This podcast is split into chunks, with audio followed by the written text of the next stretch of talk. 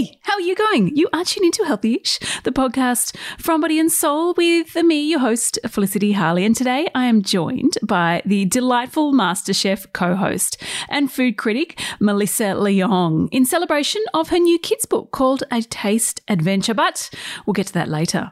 Firstly, I wanted her to share with you her experience with burning out and how she learned to get her life more in balance. Now, as you know, we keep these Healthyish episodes short. So if you want to hear my full chat with Melissa, where she talks about staying healthy ish when her life revolves around food, just search for Extra Healthy ish wherever you get your podcasts.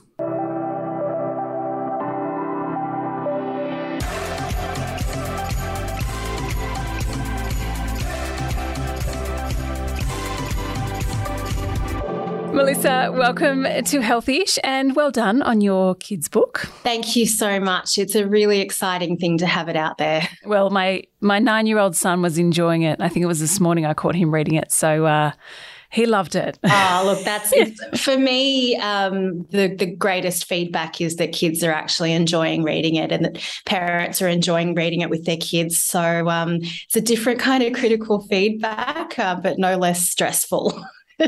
exactly. Now, I want to, well, from books to burnout, I want to talk to you, you about your experience with burnout and oh. discovering and perhaps managing your autoimmune condition. Tell us about it. Well, look, it happened a couple of years ago, the, the initial sort of burnout phase. And it was just a classic, can happen to anyone, happen to just be working um, far too many hours, doing far too many things. And, I'm, um, you know, I'm a freelancer by, um, by nature and by choice. And so um, that ability to say no is something that I'm constantly working on. And at the time, I was not particularly good at saying no.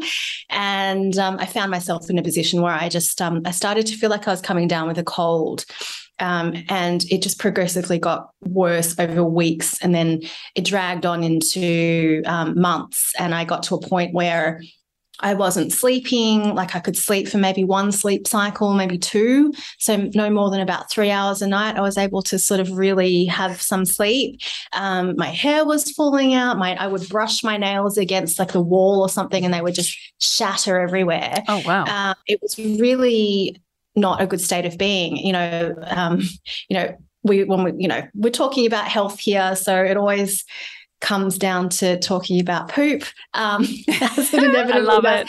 and you know no no solid no solid movements for a year nearly because it was a sign that my body wasn't digesting anything properly. It was just trying to process as minimally as possible and then just get it on out of there. So I was not absorbing any zinc or any B vitamins specifically. That's part of the condition that I have called pyroluria. Um, and zinc and B vitamins are somewhat critically important to um, the building blocks of every function in our bodies the way that we sleep the way we regulate hormones all sorts of different things. It, you know zinc and b vitamins fit into a lot of different places. And i was really at my wits end. I had seen gastroenterologists, um, you know, or my GP, integrated medicine um, specialists, all sorts of people. I took myself to really expensive health retreats, um, all sorts of different things to try and figure out what was going on. And it wasn't until I, I was introduced to an integrative um, doctor who was able to kind of pinpoint what was going on because she was seeing a lot of patients exhibiting the same symptoms. And it always came back down to when your body has had enough, it will stop you if you don't stop yourself first. So that was a really important lesson. And it's been a slow process in recovery. And um, there's no way to cure it. This is the thing is that you're always going to have to be very careful about how you manage your energy from then on. Um, but that doesn't mean that you can't do a billion different things, which is what I'm currently doing. so how what are you have you got some non-negotiable negotiables in place now when it comes to your fitness, health, and well-being? Absolutely. Um, I'm very much better at defining the boundaries of what I need. So when I really need rest, even as attractive as the invitation could be to attend an amazing function or um, do an incredible gig, um, I really learned to say no and value my health as the primary, um, you know, the primary priority there because I realize, and it's a, it's a cliche for a reason. If you don't, you know, strap on your your life vest first or put on the oxygen mask first, you cannot possibly give to the people around you anymore. So I'm very mindful that if I want to keep functioning um, at the level that I'm on, at the speed that I'm doing things, then I can't have FOMO. Um, I need to enjoy prioritizing being in my own space and being able to replenish. You need JOMO, joy of missing out, don't you? Not FOMO. I, I love a bit of JOMO. I love, you know, getting into my track pants and, you know, cooking something delicious or even ordering, you know, ordering out um, ordering in, I should say, and um, and just being at home. My I'm very much a, a, homebody and a bit of a hermit. And you know, during the whole lockdown thing, as horrible as it was being in Victoria in that time, and it was very challenging. Um, there was a certain part of me that was like, I can do this. What do you order when you order in?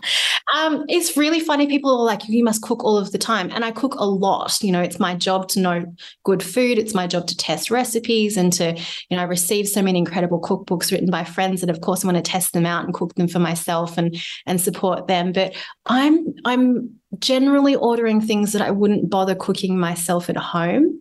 So um, you know, I love yum cha.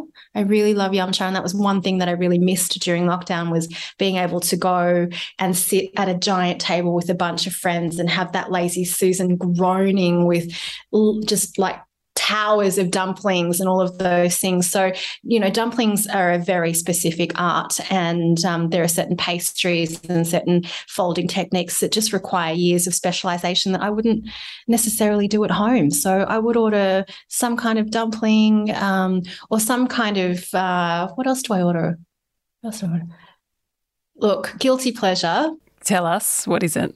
I'll share with you. Um, is is Lord of the Fries, Lord which is like fries. And I think that's only in, is it only look, in Melbourne? I feel like that. Might, maybe not many in Sydney. I feel like whenever I'm in Melbourne, I see it everywhere. yeah, I love an onion ring. I love a tiny. They, they do these tiny spicy um, sort of burgers that are just brilliant. And for whatever particular reason, that just is my late night go to. If I'm feeling a little bit like I need to just treat myself and just have a little snack that's um, delicious, that is what I will order. Well, it is about living a healthy-ish life.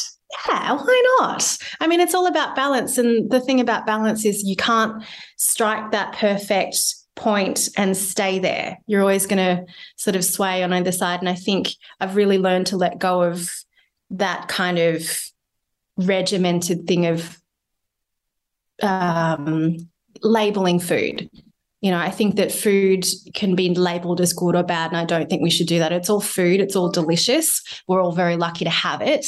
Um, there are some things we should have more of, and some things we should have less of, but I don't think we should ever beat ourselves up about um, when we eat something that brings us a little bit of joy. Absolutely. Melissa, lovely to chat to you today. Thank you very much. If you do have kids, I would recommend you to grab Melissa's new book. It is called A Taste of Adventure. My kids love it, although it doesn't mean they're going out and trying hot and spicy food, but hopefully they will one day. If you do want more from Melissa, she is up on Extra Healthy-ish, or we have plenty other episodes of Healthy-ish and Extra Healthy-ish lurking around that you can listen to. For more info, head to bodyandsoul.com.au or join the conversation on our social media platforms. Thanks again for joining us as always. And if you have a moment, we would love it if you could rate, review, and subscribe to this podcast. And until tomorrow, stay healthy ish. Hey, I'm Felicity Harley and I host Healthyish, where we chat to experts, influencers, and people in the know from around the globe to arm you with the knowledge to make healthier decisions for your mind, body, and soul. I think if we're going to be focusing on health, like sleep is probably the biggest component oh, of that. I, I think sleep is the cornerstone. Like choose the harder option because I've never woken up and gone, I regret that run that I went at 4 a.m. I've never done that. Search for Healthyish and Extra Healthyish wherever you get your podcasts.